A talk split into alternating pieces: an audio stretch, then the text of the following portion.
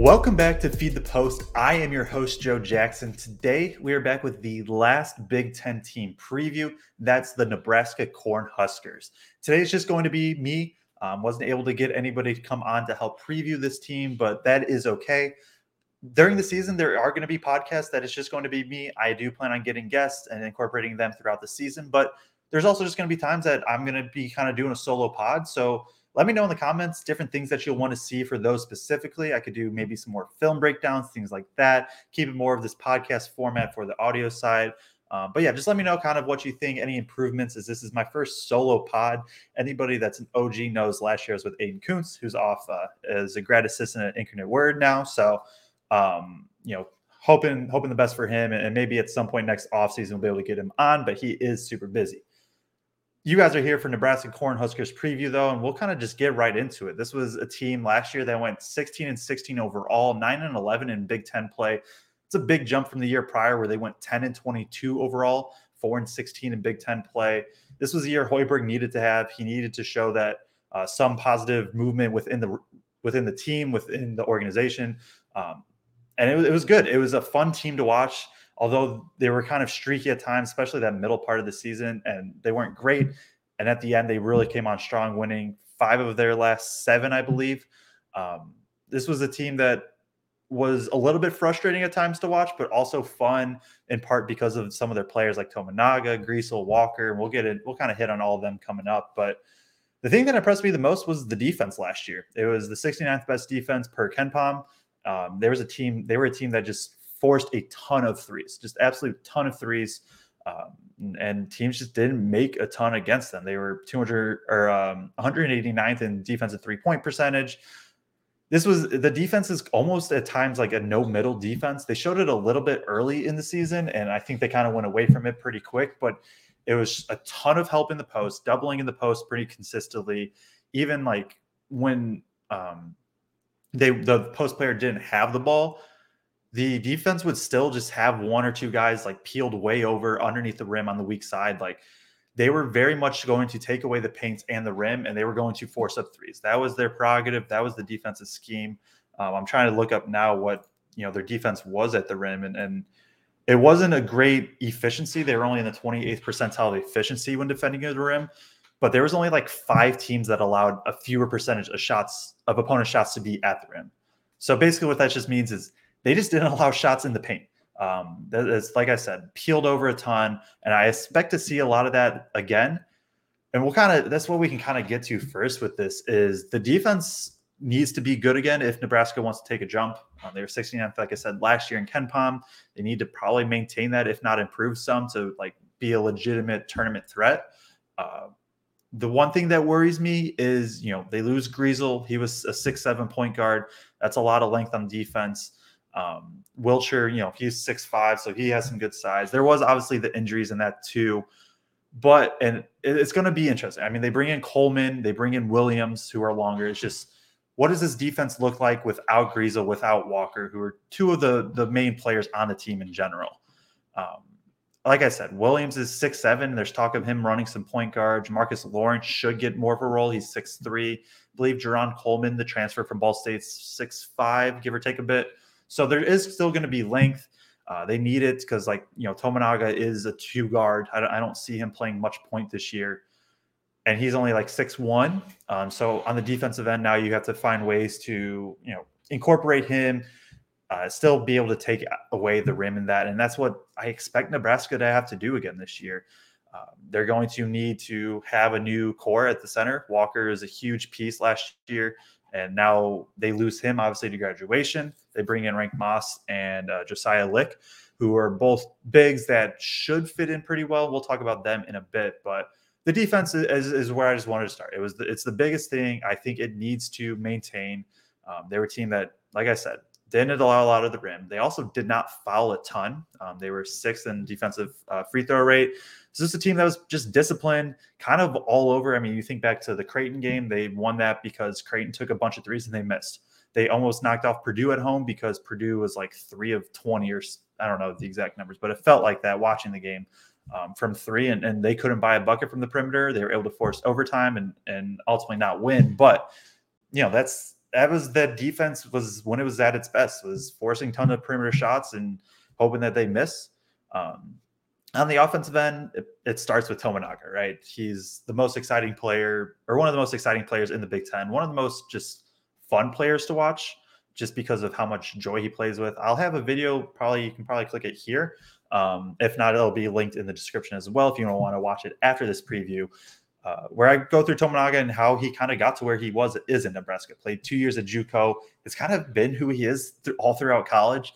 This elite three point shooter that can uh, sneakily get to the rim pretty well and finish at a high rate. He was one of the best finishers at the rim last year. Period. Not an insane volume, and you're hoping to kind of maybe see that take up a little bit, um, but you know it's not unreasonable to think that Tominaga could be a top three to five scorer in the Big Ten this year.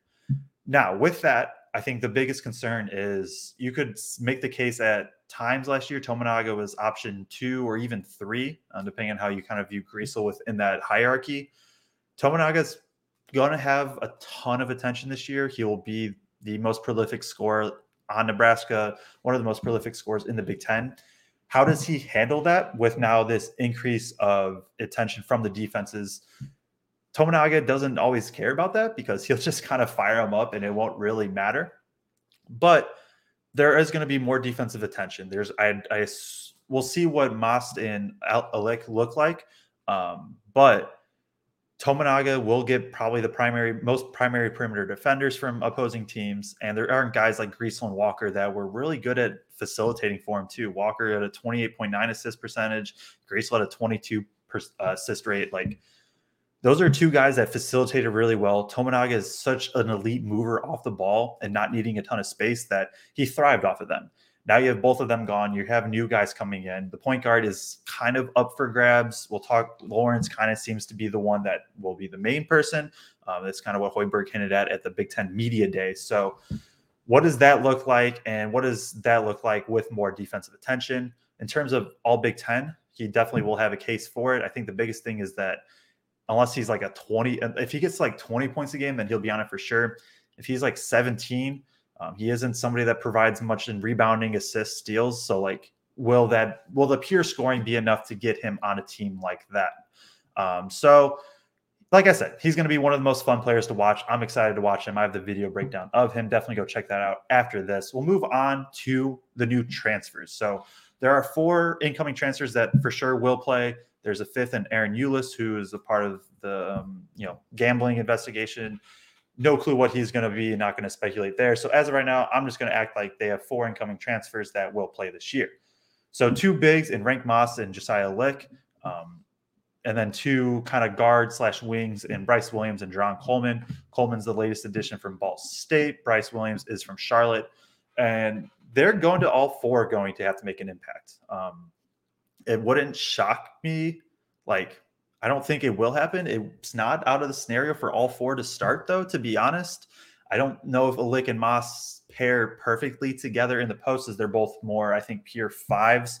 Um, Mast can step out more and shoot some threes. Allick is very much a high energy player. Uh, and I think he'll be more of um, the kind of the Walker role in terms of like this more facilitator. He can be a handoff hub, can kind of get to the rim. I don't think he'll be as good of a scorer per se, but super, super high energy player that I think will have to anchor the defense at times. Whereas Moss is more kind of an offensive guy. Um, I have stats pull up here, so that's why I keep looking over here for anybody watching on YouTube. Um, but you know, Moss is more of a, an offensive guy. He's good in the post. He can roll. He can pop a bit, shoot some threes. I don't know what he looks like exactly on the defensive end. And I think that's where, as I've already mentioned like five times, the defense is going to be so important. What does Moss look like on that defensive end? Like, is he in drop? I assume he will be against pick and rolls. How much are they using him to shade over at the rim? What kind of rim protector does he even look like? Um, I think those are all legitimate questions to have with him for this upcoming season. Uh, but you know, Allick should be kind of the good counter to them. They, they should be able to work pretty well together. And that Allick's the, the high energy defensive player. Moss is going to be more the offensive focus. And I can see a bit of the offense running through Moss as well. Um, in terms of Brice Williams, he's one of the he's one of the transfers I'm probably most excited for. I, there isn't a ton of buzz with him, I think, and just in the general Big Ten discourse. But this is a dude that could just flat out score the ball. Um, he shot, you know, basically 40% from three last year on about four attempts a game, averaged 13.8 points, uh, 5.3 boards, all at Charlotte, which is, you know, a solid mid major. Um, the thing with him is he's, you know, six seven, six eight. He can handle the ball. He can kind of create his own shot, and he's just a really, really good shooter. You, I do want to see him better attack the rims. Um, he, he was not great. I think he the first step was is what it is, uh, and then on defense he's just going to have to be more engaged. The scheme I think will be good for him as he'll kind of be able to be this six eight six seven wing that flies all over. Um, but on offense, he's he there's Hoiberg mentioned like he might even have to play some point at times. That that'll be interesting because then he's more of this Griesel that can shoot better from last year. Um, so I'm really, really excited to see him. And then Jarron Coleman's kind of the wild card. I was kind of expecting him to start, but from what it sounds like is Jamarques Lawrence Lawrence's job to start at the point guard. If you have Coleman coming off the bench, that's a really, really, really good backup point guard. He was um, pretty productive at Ball State during his time there. You know, he's he's a guy that um, I don't think he's like an elite uh, shooter or anything, but he's a bigger body, can get to the rim well, really, really good facilitator. And I think he fits well into this kind of spread offense that Nebraska wants to run. They'll throw a lot of pick and rolls, a lot of off ball actions for Tominaga, and Coleman should be able to find them. So I'm pretty excited about this transfer class. I think they're all guys that should fit in well. I think realistically, two to three probably start. Um, probably I Lick or Moss is probably the backup one for the other because then I assume guys like you know Juwan Gary maybe starts at, at the fourth, uh, depending on where they really want to go with that. Um, so that there are two freshmen coming in. Also, I don't know how much they they impact the team this year, and Eli Rice and Matar Diop. Um, they're both kind of rawer just pure athletes that um, have good upside, but I think I think both probably need at least a year to really adjust to the Big Ten level. Um, I, Eli Rice has only played for a few years, from my understanding, and I, I believe Diop's in a similar boat. Um, Rice could maybe contribute some just because he is going to be this athletic wing. I could see him making an impact on defense for sure, but um, I, I, don't know how much I see out of them per se this year, especially with just how old Nebraska is. Nebraska is the oldest team in the Big Ten. Uh, if you look at like their their scholarship chart, they have like eight guys that are. Um, I know it's weird classifications with the COVID years and all that stuff and grad transfers, all that, but there are eight guys that like this is their at least their fourth year of college basketball, if not more. Um, and then Blaise Keita is he's a junior, so there's only four players that are going to be you know like either freshman or so, like first or second year of college basketball.